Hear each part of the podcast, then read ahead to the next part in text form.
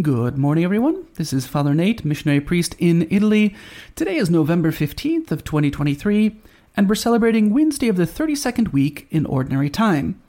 It's also the optional memorial of St. Albert the Great, Bishop and Doctor of the Church. He's well known, he's the patron of scientists. In his day, he was probably the most highly regarded scientist. And he's also known for being a Dominican who taught St. Thomas Aquinas. The story is told that when his fellow classmates made fun of Aquinas's silence, they called him the dumb ox, Albert the Great replied, Well, you call him the dumb ox, but one day he will fill the world with his bellowing, meaning his teaching. In fact, Albert the Great would outlive his phenomenal student. And when there were questions about Aquinas' teaching, they were debating how good it was. Albert the Great, his teacher, went and defended his student Aquinas. So, a good example of uh, humility there. Today's gospel comes to us from the gospel according to Luke, chapter 17, verses 11 through 19. As Jesus continued his journey to Jerusalem, he traveled through Samaria and Galilee. As he was entering a village, ten lepers met him. They stood at a distance from him and raised their voice, saying, Jesus, Master, have pity on us. And when he saw them, he said, Go show yourselves to the priests. As they were going, they were cleansed. And one of them, realizing he had been healed, returned glorifying God in a loud voice. And he fell at the feet of Jesus and thanked him. He was a Samaritan. Jesus said in reply, Ten were cleansed, were they not? Where are the other nine? Has none but this foreigner returned to give thanks to God? Then he said to him, Stand up and go.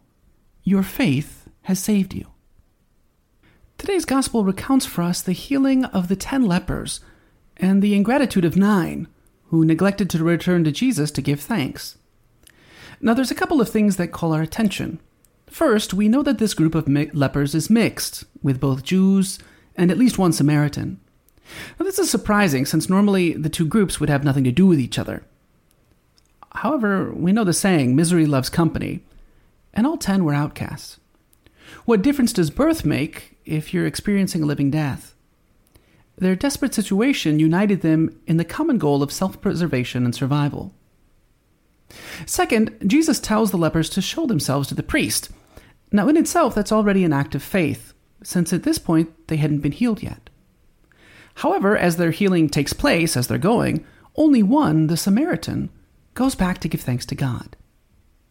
It's interesting that it's not the Jewish lepers who return.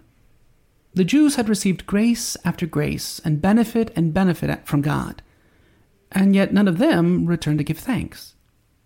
It's only the Samaritan who does so. And in exchange, he's told, Your faith has saved you.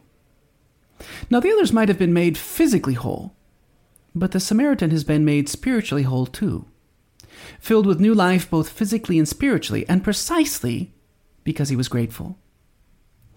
Now, in, as Catholics in general, but even more specifically as religious, from God's fullness we have all received grace upon grace, St. John tells us. Like the Jewish lepers, we've been given so much, and all we must do is return and give thanks to God for it. Some of the church fathers draw the parallel between physical leprosy and the spiritual leprosy that's sin. We're all together in this world. We're just a, brunt, a bunch of lepers awaiting salvation from Christ. Every time we receive communion or the sacrament of confession, we receive healing. Do we really appreciate those sacraments for the life they give us? Now, there's also two consequences of being grateful. First, being grateful helps us to remain close to God. In his letter to the Romans, St. Paul warns about the consequences of ingratitude. He says, Although they knew God, they did not accord him glory as God or give him thanks. Therefore, they became vain in their reasoning, and their senseless minds were darkened. While claiming to be foolish, while claiming to be wise, they became fools.